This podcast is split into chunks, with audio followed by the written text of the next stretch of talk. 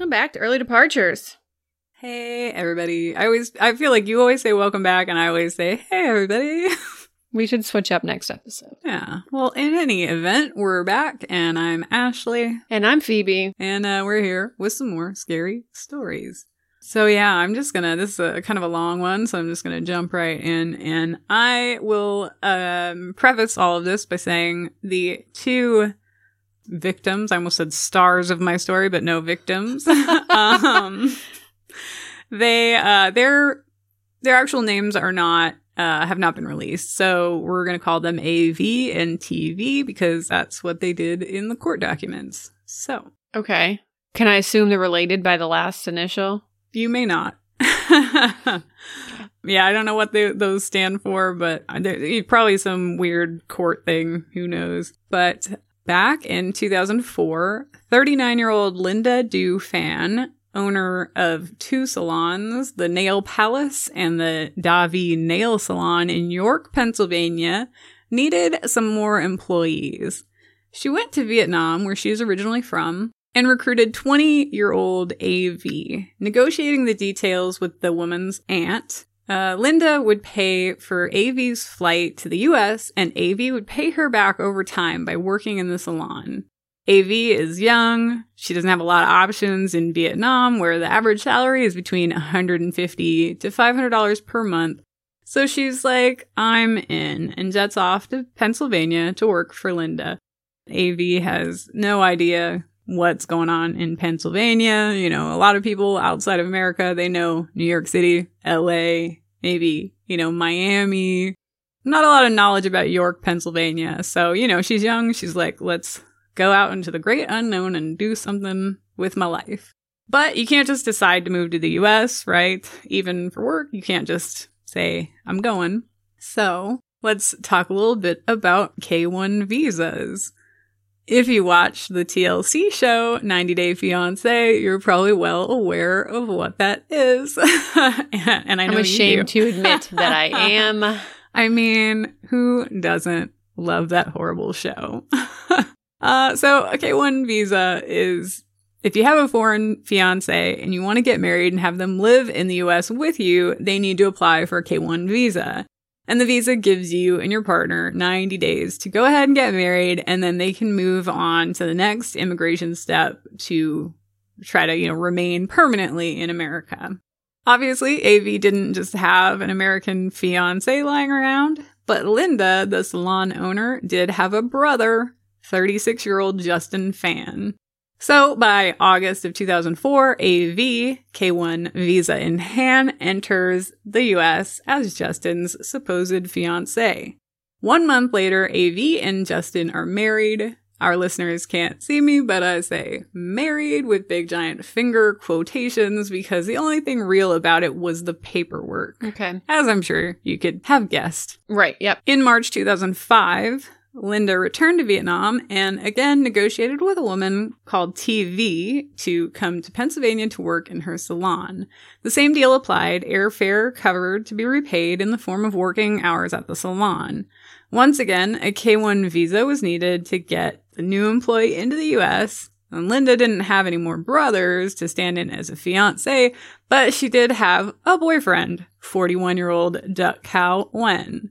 So, just like AV, TV came to the US and soon after married Duck. Also, do you think it's a little weird that she's making them, these women pay her back for the flight? I feel like a job hires you and they're like, oh, you've got to move across state lines or something.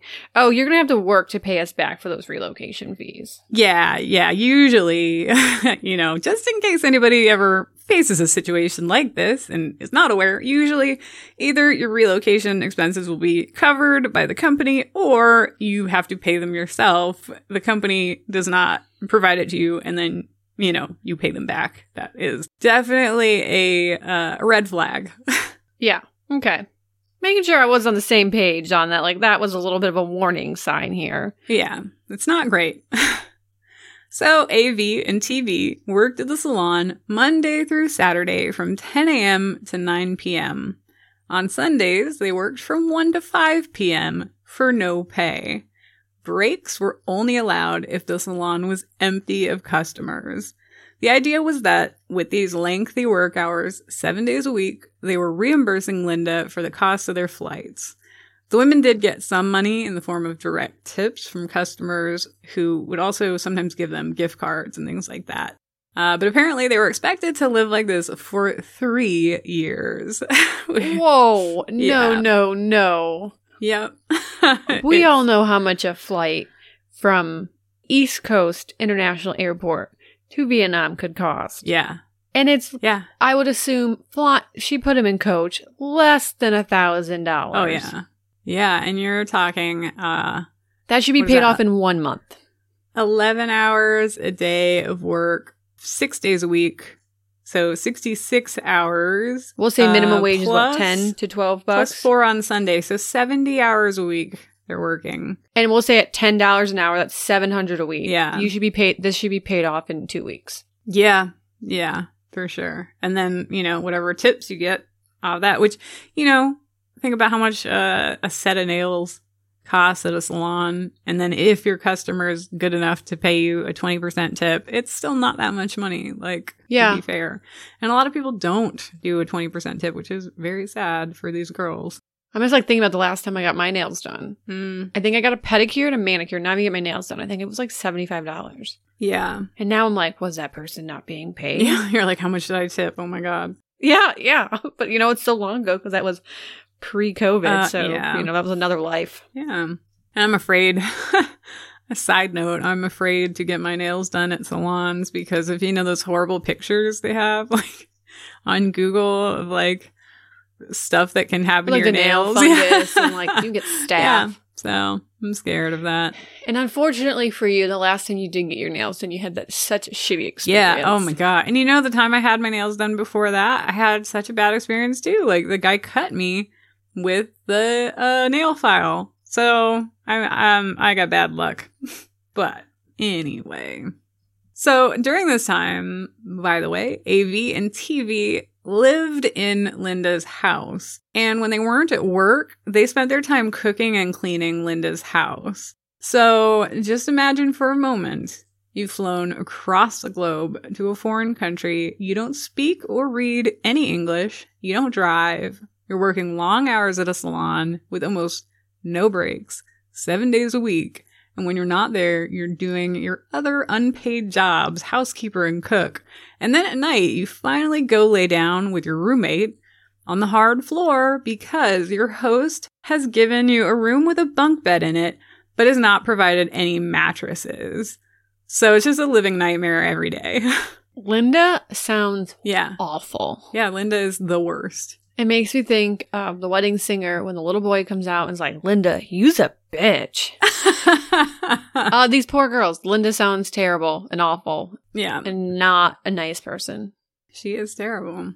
So at the end of the three year commitment, I'm not sure if the ladies were supposed to then be paid a regular wage or if they were just to be released from working at the nail salons altogether.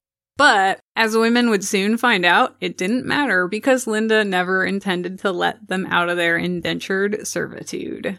So it's now November 2007, three years after AV started working for Linda. AV, believing she had fulfilled her obligation, was like, okay, well, that's done. Bring on the freedom and less intense work hours.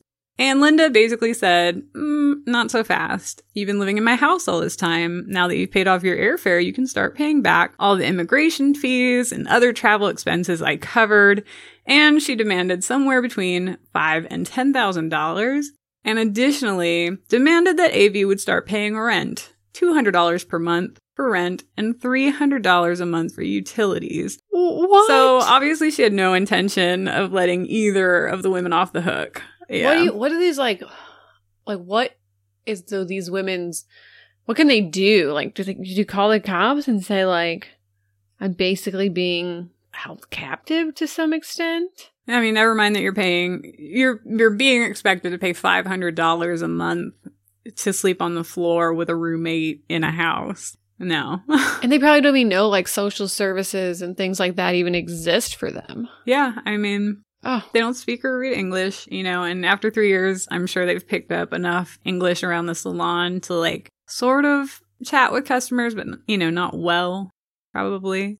But in any event, Lynda threatened them, saying that they'd better not talk to customers about what was going on. And she'd kept the women's identification and immigration paperwork this whole time. And said if they talked, they would be sent to jail or sent back to Vietnam, which I'm sure at this point, AV and TV were probably like, great, send us back. We'd love that. Like, let's go home. We hate you, Lynda. Yeah. So by 2008, AV and TV were fully fed up and eventually did speak to customers about their situation whenever Lynda was out of the salon. Some customers started slipping them extra cash and gift cards to help.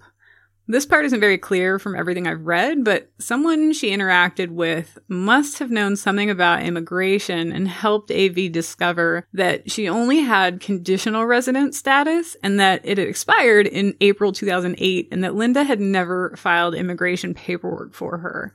Which is noteworthy because if you recall, Lynda was like, Hey, you owe me for all those immigration fees when AV had thought her service term was completed. So it turns out there was definitely not any fees because Lynda never actually filed any friggin' paperwork. so Lynda is just Just lying to these women. she's the worst. So now AV was understandably super worried because now she's basically in the US illegally and doesn't know what'll happen if she's caught. AV and a customer secretly conspired her plan to escape. On June 1st, 2008, two months short of four years after entering the US, AV wrapped her few belongings up in a sheet and fled Lynda's house at 1.30 in the morning. So you know how it had to be a pretty bad situation if you have to like flee in the middle of the night, you know? I was I was gonna say, were like they afraid to even like leave the house? Like were they Yeah. did she allow them to like walk to the store or anything? oh, you know, who knows? But Probably not. I know that they were definitely probably afraid to to be seen like leaving with all their stuff. You know, like cuz they probably thought she's going to call the cops on me or whatever. Yeah. So, AV went right to immigration and customs enforcement agents and reported what had happened to her on TV and gave them Lynda's address. ICE agents surveilled the property and found that Duck, TV's alleged husband, and at least two other men, in addition to Lynda, were all living at that address. This gave them probable cause to search Lynda's home and the Davi nail salon for evidence of forced labor, human trafficking, and marriage fraud.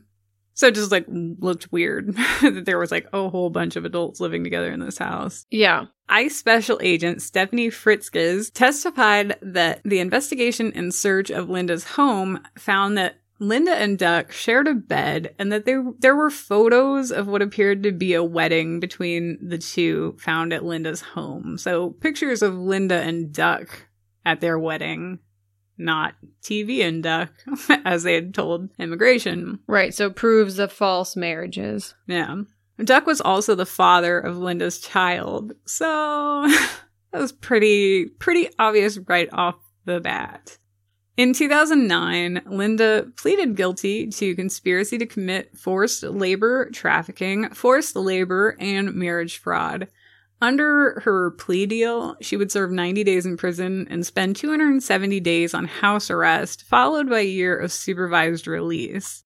Supervised release, by the way, is basically the same thing as being on parole, and it just means that you've actually completed your full sentence, whereas people on parole are released early from their time. So basically same requirements, like checking in with an officer periodically and staying on the straight and narrow. And supervised release just means you're required to do this in addition to your full sentence, not in lieu of it. Okay. And then did they take away anything about her business? So like did she have to cease business or Well, I will definitely get to that. I feel like she probably should get audited also. um, some tax issues here. I mean, gosh, I feel like they should probably look at every other person who's ever worked in her salon before.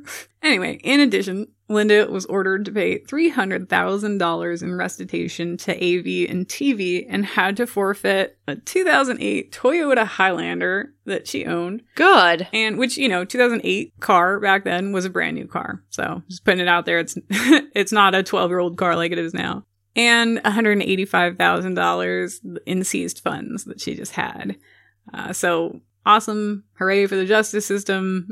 it actually works out for once for the, you know, for the victims. And I mean, like 90 days isn't a lot and just, you know, some house arrest. Um, No, but- not compared to holding these women hostages for four years Yeah, practically. Four years of their young lives. She at least got a mattress in jail. Yeah, they, that's what they should have done. Give her a bunk bed with no mattress and said, "Go ahead, Lynda." Um, but you know, the, they were awarded restitution, and hopefully that one hundred and eighty-five thousand dollars that was seized, um, hopefully that went toward paying the restitution because you know sometimes restitution is awarded, but like the criminal has no money, so the victims never actually Right, get you it. never see it. Yeah, so hopefully between that and the car, um, hopefully they were they were paid at least somewhat. And interesting to note too is they seized the car because they said it was basically determined that she bought the car with money she made from human trafficking. So, you know, it's like if she had owned it before she had ever brought the women to the country, she may not have had to give it up, which is just an interesting little side bit to me. So, as part of the agreement, Linda was required to write what is called a statement regarding acceptance of responsibility and apology. And I'll read you the meat of it. It's part cringy, part infuriating. Quote, when I brought AV and TV to the United States from Vietnam, I felt I was giving them a tremendous opportunity. An opportunity which my parents and family gave up everything to obtain. I fully admit that I was wrong in bringing them to this country, and upon reviewing their statements and documents from the investigation, it became clear to me that they felt exploited and taken advantage of by my actions and even my attitude. I was particularly This lady has what? She's- Again, Lynda is a She's, bitch. she's like basically she has, like, I'm sorry that you feel that way. yeah, she's like, oh, I'm sorry you didn't enjoy working four years for you know sixty hours a week and getting no Yeah. pay. Sorry. Yeah, 70 hours a week. So to continue, I was particularly impressed by the diary kept by TV, outlining how sad and depressed she was living and working with me, and I now believe that both of these women were taken advantage of and exploited by me by working long hours with few vacation days. And being required to do chores such as cooking and cleaning in various places where they lived with me. I realize now that I was wrong in arranging for them to come to the United States, and I hope they find the type of lives they really want when they return to Vietnam. So I feel like she's saying, "Uh, I'm sorry that you feel that way, and I hope you have fun back in Vietnam. like, you know what I mean? Uh, she wasn't like, oh, I hope they get to stay in this country and, you know, make their lives their own. She was like, bye. Have fun back in Vietnam. She the only thing she said she feels bad about is that she brought them here, Yeah. not how she treated them. Uh huh. She feels bad she brought them here because she got in trouble for it, not because how she treated them. Yeah. Is what my perception of that statement is. Mm-hmm. Lynda. Lynda is the worst. so yeah, just the fact that she starts holding out like aggrandizing the idea that she was giving them this wonderful opportunity. Like it was so hard for her parents. Like if her parents had been given this opportunity, they would have been so grateful. Like that's what I feel like she was also saying was like, like I'm sure her parents struggled. I'm sure that their immigrant story was not easy either. Like most people's weren't, especially back in the day. But I'm sure if her parents, oh, I bet if they knew what she was up to, they would be like, are you fucking kidding me? Like to be an immigrant and like abuse other immigrants. Yeah, you would think you would be sympathetic. Yeah. And you can tell like every word that she said, she was only only showing any kind of remorse because her an attorney told her, you have to say this if you want to get off light. It's disgusting. She doesn't feel bad. Yeah. She'd probably do it again, you know? Mm-hmm. God, people are just so mean to each other. I just don't understand it. Yeah. And I'm sure that these girls back in Vietnam probably trusted her more because she was a Vietnamese woman rather than if if it was some like American man who showed up who was like, "Yeah, ladies, come on, work in my salon." They'd be like, "Uh, I don't know about this." But she's like another Vietnamese woman and they're just like, "All right, like she went there and you know, made something her life." Yeah, she owns two salons. She made it. This is a great role model. Yeah, like she wants to help me out too. Like, oh, it's. Instead, she's a monster. I mean, and that's why she should have gotten more jail time than that. It's crazy. Anyway, so TV's fake husband and Lynda's baby daddy, Duck Wen, was found guilty of the lesser charge of aiding and abetting marriage fraud and sentenced to a year of probation and a $1,000 fine. So he got off really, really way too easily for having been part of a modern day slavery scam.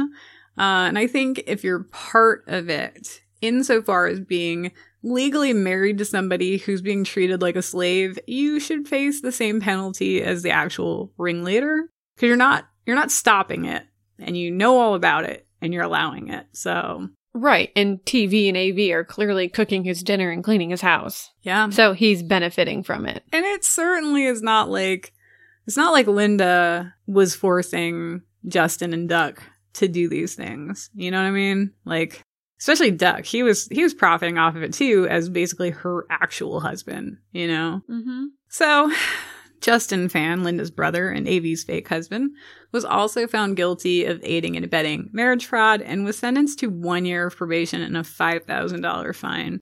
Which I'm not sure why Duck had a $1,000 fine and he had a $5,000 fine, but I'm sure there was some kind of reason. Yeah, that doesn't make sense. Lynda and Duck both held cosmetology licenses, which allowed them to operate their salons, and it was recommended that Duck's cosmetology license should be suspended for one year and Lynda's for two.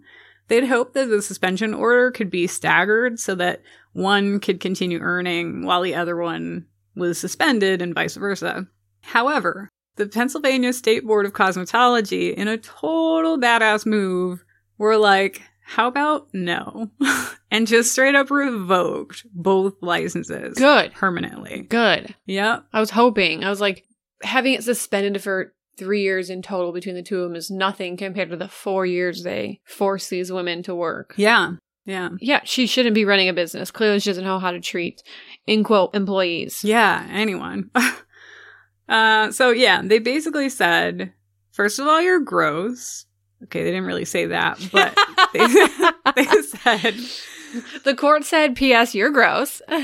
um, yeah, so they said uh, the felony itself was abhorrent. And uh, second, the board said that they wanted to revoke in order to protect the public, industry employees, and customers who unwittingly are subjected to the work of practitioners under the conditions of what is essentially slavery.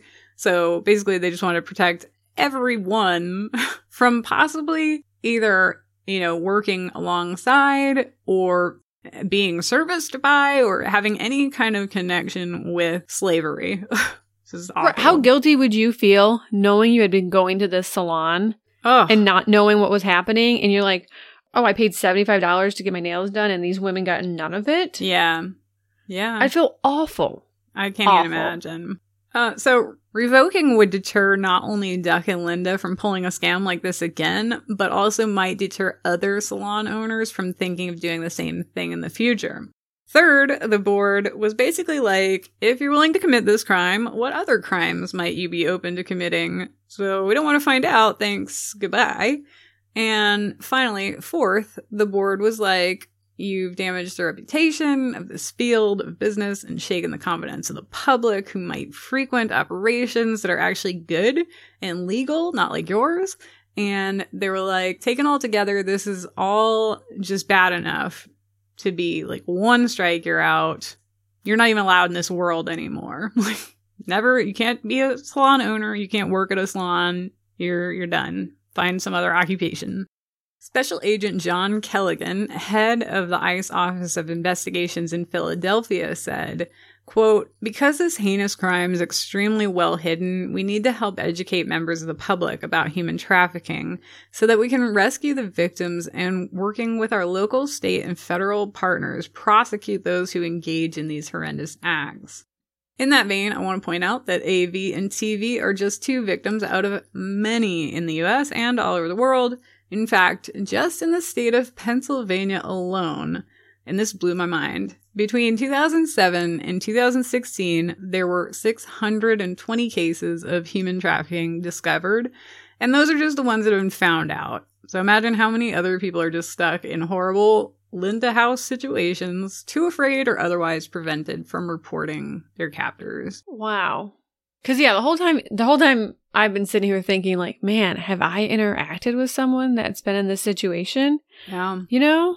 Yeah. Holy shit. So, if you want to know more about trafficking and learn the signs that you should look out for next time, you should check out the Polaris Project. It's a nonprofit that operates the U.S. National Human Trafficking Hotline.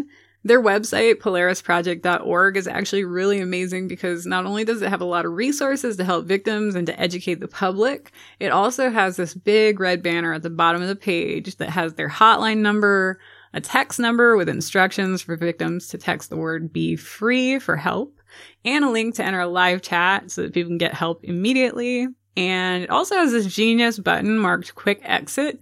And if you click on it, it quickly redirects to weather.com, which is just brilliant. That's so smart. Yeah. That is so smart. So smart. Uh, so on our Instagram, I'm going to link to their page specifically about recognizing human trafficking. And I hope that everybody will just go check it out because the more of us are aware of it, the harder it'll be for traffickers to operate. And, you know, on that page, they talk about it's not just nail salons, it's also hospitality industry, restaurants, agricultural work, things like that. So they can be everywhere, out of plain sight and right in front of us all at the same time. Um, and if you frequent spas, salons, restaurants, and other places where a lot of immigrant employees are present, definitely don't freak out and assume that they're all been trafficked, but definitely do try to get to know them. And, you know, if you try to speak to somebody and they look cagey, like they're not supposed to be talking to you, that's a bad sign, of course. Um, and if you go to the same nail tech every month for years and you know the basics about their spouse, their kids, if they have pets, whatever, that's a really good sign. So just ask people questions and think about how they answer, just basic stuff like that. And obviously, you know, if you just went to a restaurant one time, it's different. But if you go to the same place all the time and you see the same staff all the time, you know, it's just good to check out that everything's okay. And I'll leave you with this horrible, horrible statistic that I hope stays in everybody's brain forever. In 2018, just in the United States, Polaris investigated 10,949 cases of human trafficking, which involved 23,078 individual victims. Wow. So again, those are just the cases where a victim was able to reach out for help. So that's 23,000 people just day in day out living a nightmare. Just like AV and TV were. And it's it's a horrible it's a bummer that there's so many people who are being abused and taken advantage of all over the world, not just in America. But at least the bright side is in this case, AV and TV got theirs. Yeah, I'm I'm proud of them and like I guess proud sounds really freaking cheesy, but I admire their ability to stick through it and like go and get help and like turn the tables. Yeah. That takes a lot of courage and a lot of strength given the situation they were in. I mean, I, I, I turn the tables on myself and think, what if I was in Vietnam working for some people and only my boss spoke English and everybody else only spoke Vietnamese and I spoke very little and and they told me if I was found out, I'd go to jail in Vietnam and you know all that stuff. Like that's that's scary. You don't know the rules of the country and all that. You just get taken advantage of. Yeah. It's like forced alienation too, so like they don't reach out to anyone. Yeah. They don't have a sense of community. Uh, you know what? And another thing that um, on the Polaris Project's website, they were talking about um, familial human trafficking, and that is when uh, it's a family member who traffics you. Mm-hmm. And um, in this case, AV was a distant relative of Lynda's, and TV was her cousin. So Right. So there's even more sense of trust when this this person asks you to leave their country. yeah. And I think it's like when it's family, it's like it's easier pickings too, because then you already know of people who, you know, might be in a desperate situation instead of just having to like find them. Yeah. So, Well, now my mind's just like spinning about all of my interactions with everybody yeah. as, you know, Just remember most of the time it's probably been fine. And most of the time they're probably here because they want to be and working because they want to be. Yeah. Well, I think the statistics are just so high, which makes me say, like, it's probably more common than we think, you know? Yeah. And it's the same Yeah. thing when I learned about the statistics of pedophiles. My mind spun for days and was like, oh, my oh, God. God. How many have are out there. You know, it's like Uh, when yeah. those numbers get to be in the tens of thousands, Yeah. the percentage of you interacting with someone actually becomes a lot higher. Yeah, and when and then when your brain is like, oh right, and that's just the ones that we know of. Right, exactly, exactly. Yeah.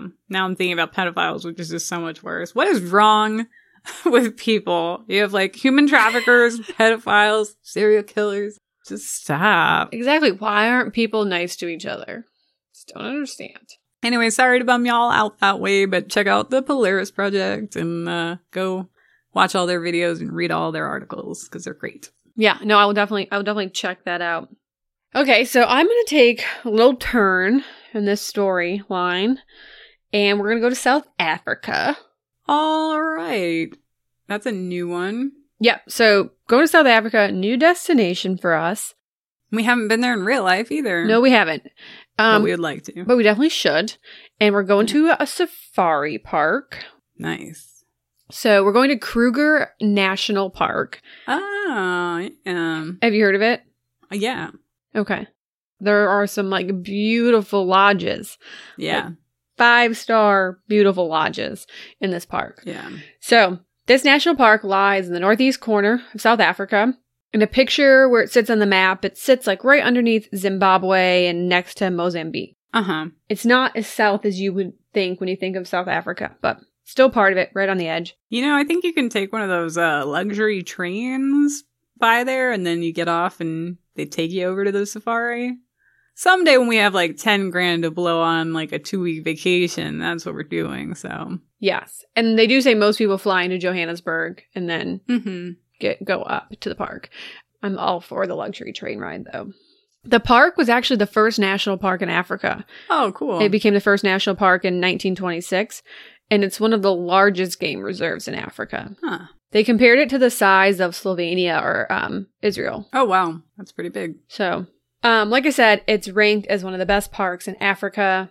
A variety of luxury lodges. They have modest lodges, luxury ones, Mhm. safaris, tours, helicopters, the whole thing. You can anything you could think of a safari activity you can do visiting this park. sure. And it's home to all of Africa's iconic safari animals, the big five, elephants, Hmm. lions, leopards, cheetahs, buffaloes, giraffes, all of it. So it has um you know, the big five, some of the animals I mentioned, 137 mammals, and 500 varieties of birds. Wow. So I definitely need to go. Phoebe, the bird watcher lady, has plans. Lots of birds in this park. I would love to go. okay, me too. A Lonely Planet guide for Kruger said the park can sometimes become crowded. And yes, you may have to wait in line to see the lions. Hmm. But that's because the vast network of roads makes Kruger one of Africa's most accessible parks that you can explore on your own or take a guided tour. Hmm. So basically, most parks have like one or two roads in and Yeah. out of the of the national park where they have so many roads and so many kind of like side reserves Mhm. that you can kind of access the park through. It makes it makes it pretty busy. I definitely, you know what? The one thing, well, I mean, there's a lot of things I never want to do in my life, but one thing I definitely never want to do is like a self drive safari. I feel like this is asking for trouble. So, self-driving is one of the most popular ways that people Oh, tour this park. But I assume that's because most people are coming from areas in South Africa. yeah. So it's like if we did a self drive tour of the Grand Canyon kind of thing. yeah, if the Grand Canyon had friggin' lions and cheetahs and whatnot. Hmm. Yeah. Well, this you'll like you'll like this story then. You know what it reminds me of though is when we were in Rwanda and we were at Akagera uh, National Park and there was that I think they were Dutch that couple that was in the boat with us on the lake Mhm. And they were self drive and they were camping in a tent and I was like better you than me because I don't know if you guys are gonna live through the night. I would self drive. And I find that enjoyable, but I would not camp. Look, here's all I know is one time me and my cousin were in an area north of Spokane. At nighttime, it's dark, driving out in her Chevy Cavalier, and uh, there was a moose in the middle of the road, and it was massive, and it was just looking at us like, what?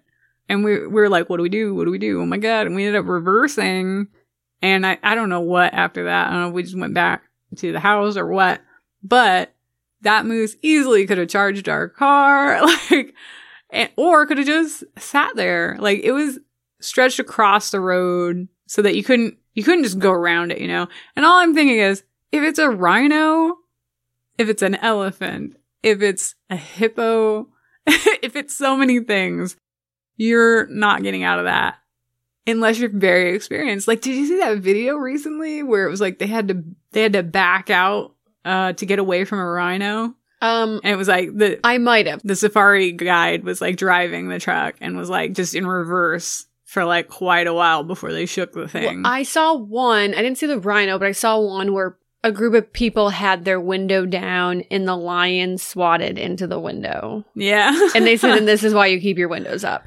Um, but that That's could happen if you were on a guided tour. You have control of your own window. Right, right. But what I'm saying is they the the guide, like in that is the video, one driving away. Yeah. they've they've driven through there before. They know it better than you do. They know what to do better than you do.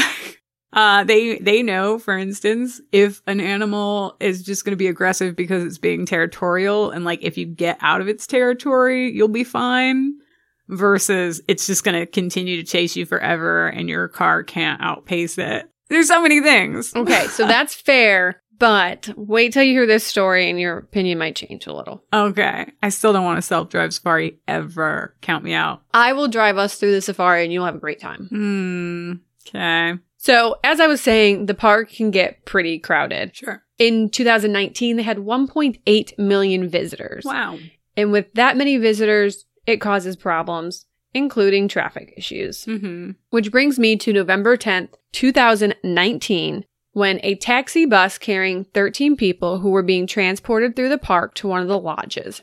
At the same time, Roland Keller and his wife are exploring the park on their own in their self driving tour Okay. in a rented safari vehicle that was built like a camper van. Uh huh. Um, in pictures, the vehicle kind of looks like a truck and it has this big metal like box camper attached to the back of it. okay. Both vehicles cross paths when a giraffe enters the road and the taxi minibus then collides with the giraffe. Oh. So maybe these guides don't know what they're doing. I mean. Once the minibus hits the giraffe, the giraffe is then sent careening into the air and across the road onto oncoming traffic, Oh my god. hitting the vehicle that Roland and his wife are driving. Oh, that's that would be so unexpected. Like, so unexpected. oh man. Now, giraffes are massive animals. Not Yeah. only are they the world's tallest mammal, you know, they average about 14 to 19 feet. They also weigh up to 3,000 pounds, Damn. which when I looked it up, I couldn't compare it to Danny DeVito's, but it's basically like a small car. yeah. The width of their foot is about 12 inches. Their tongue are about 21 inches, I believe. Gross.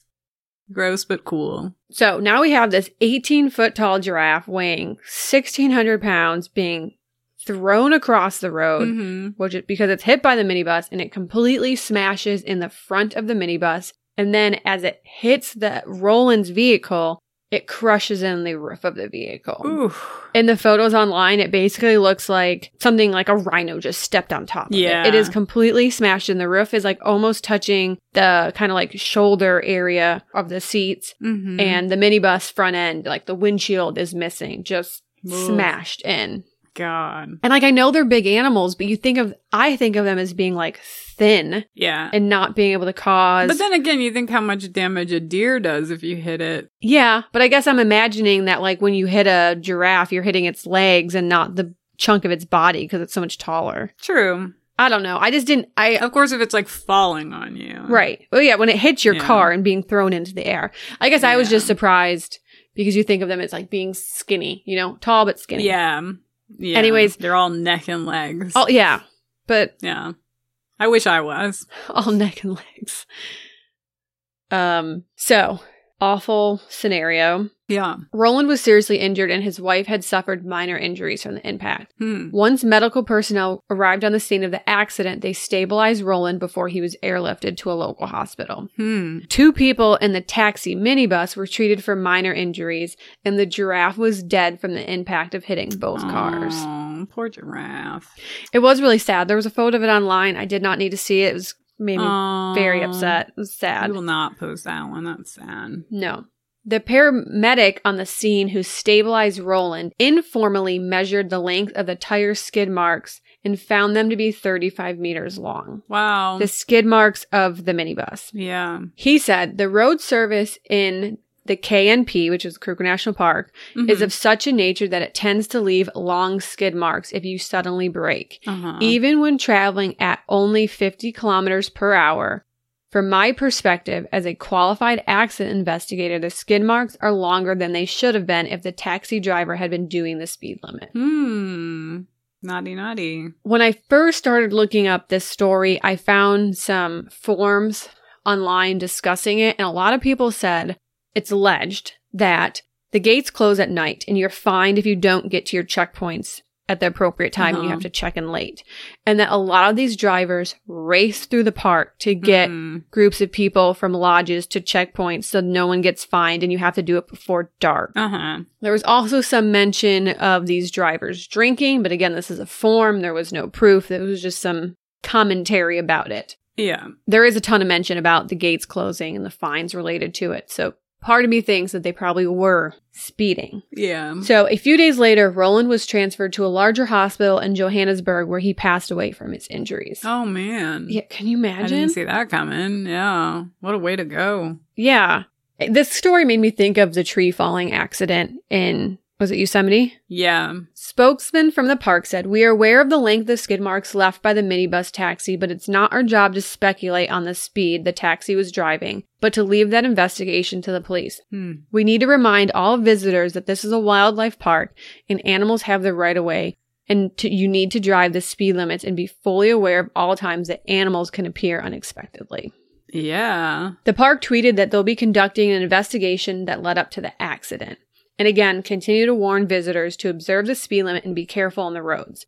Um, this is also getting to be approaching the time when they have a lot of visitors, and they encourage everyone to make sure they plan the appropriate timing between the gates and camps to eliminate any need to hurry and exercise extreme Mhm. caution, as wildlife has no concept of traffic rules. Meh. So I was hoping to kind of find some follow up information since this happened in November and it's been a couple months. Yeah. But all I could find was one article that mentions that the park is looking into ways to potentially decrease the overcrowding and the reckless behavior in the park. Mhm. They mention that there's an app called Latest Sightings where users who spot an animal can upload it and their location Mhm. and that just leads to everyone in large groups racing to these locations. You know, Yeah. it's kind of like a real time animal tracker. Mhm. And not only is it causing issues for traffic and people racing through the park, it's also giving all this information to poachers who get into the park. yeah. So the the app doesn't allow you to notify when you've seen a rhino, Mhm. and it also turns off geolocation for some features.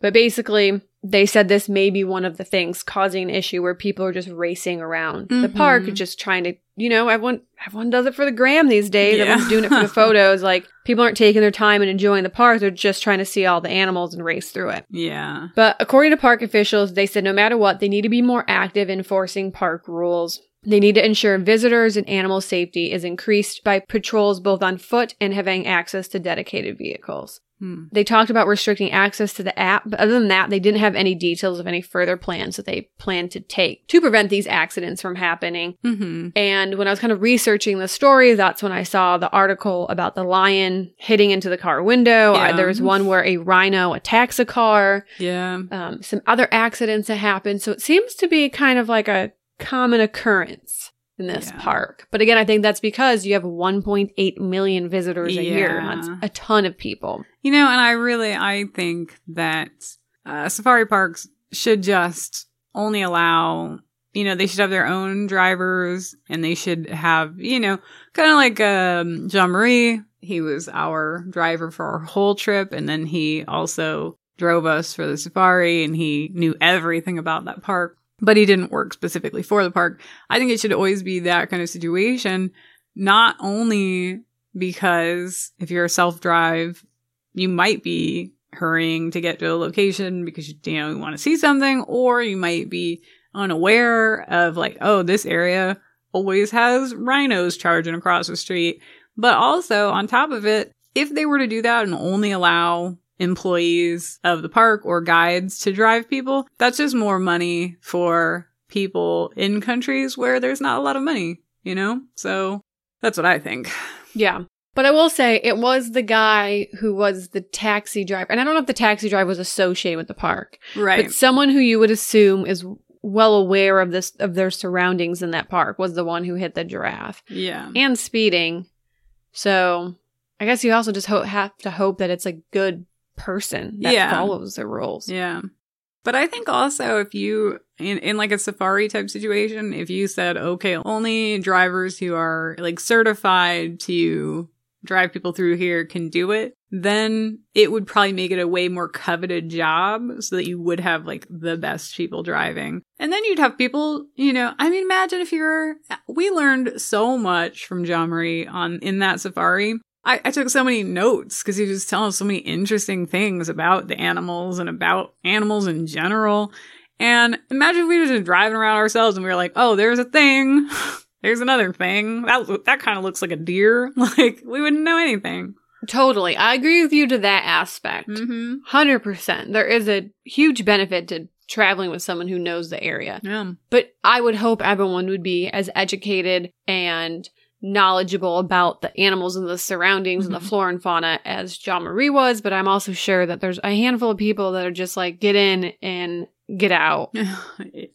but in uh, in India, there's that tiger park. Oh, I can't remember what it's called. It starts with an R. If you look up tiger park and then R in Google and India, it'll probably come up. You can only use one of their drivers to be in the park, but you can choose between a private jeep tour with just you and the and the driver or on a bus uh which is kind of one of those like open open air bus type things so I think that would be a, a good kind of solution to a lot of places would be so that you could still have people who don't have a lot of money get to access the park, but still get the information like from a guide who knows what's going on, what the animals are doing, what kind of animals they are, all that stuff. And, and they probably, I imagine that's probably a more coveted job, you know?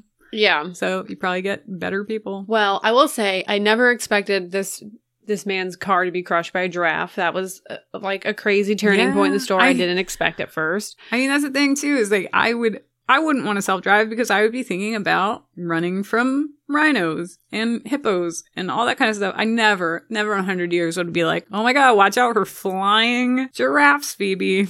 Yeah. No way. Um, but I will say we should go to Kruger National Park. for sure. Like I said, some of the lodges looked awesome. Nice. I just, I just want to go anywhere. really. Yeah. My heart breaks. Well, Oh well. if you have a safari story for us, Mm-hmm. since we have covered safaris a few times now, Yeah. we've had hippos and uh, elephants and now giraffes. If you have any stories, share them with us. We'd love to hear them. Yeah. If you're a bird watcher, email Phoebe to tell her all your favorite spots. Yes, please do. Pick her up. Oh, yes. Okay. And until then, uh, hit us up on early departures podcast at gmail.com. Or get us on Instagram, Early Departures Podcast. Slide in those DMs. And as always, we'll see you next week. And until then, be safe. And depart on time.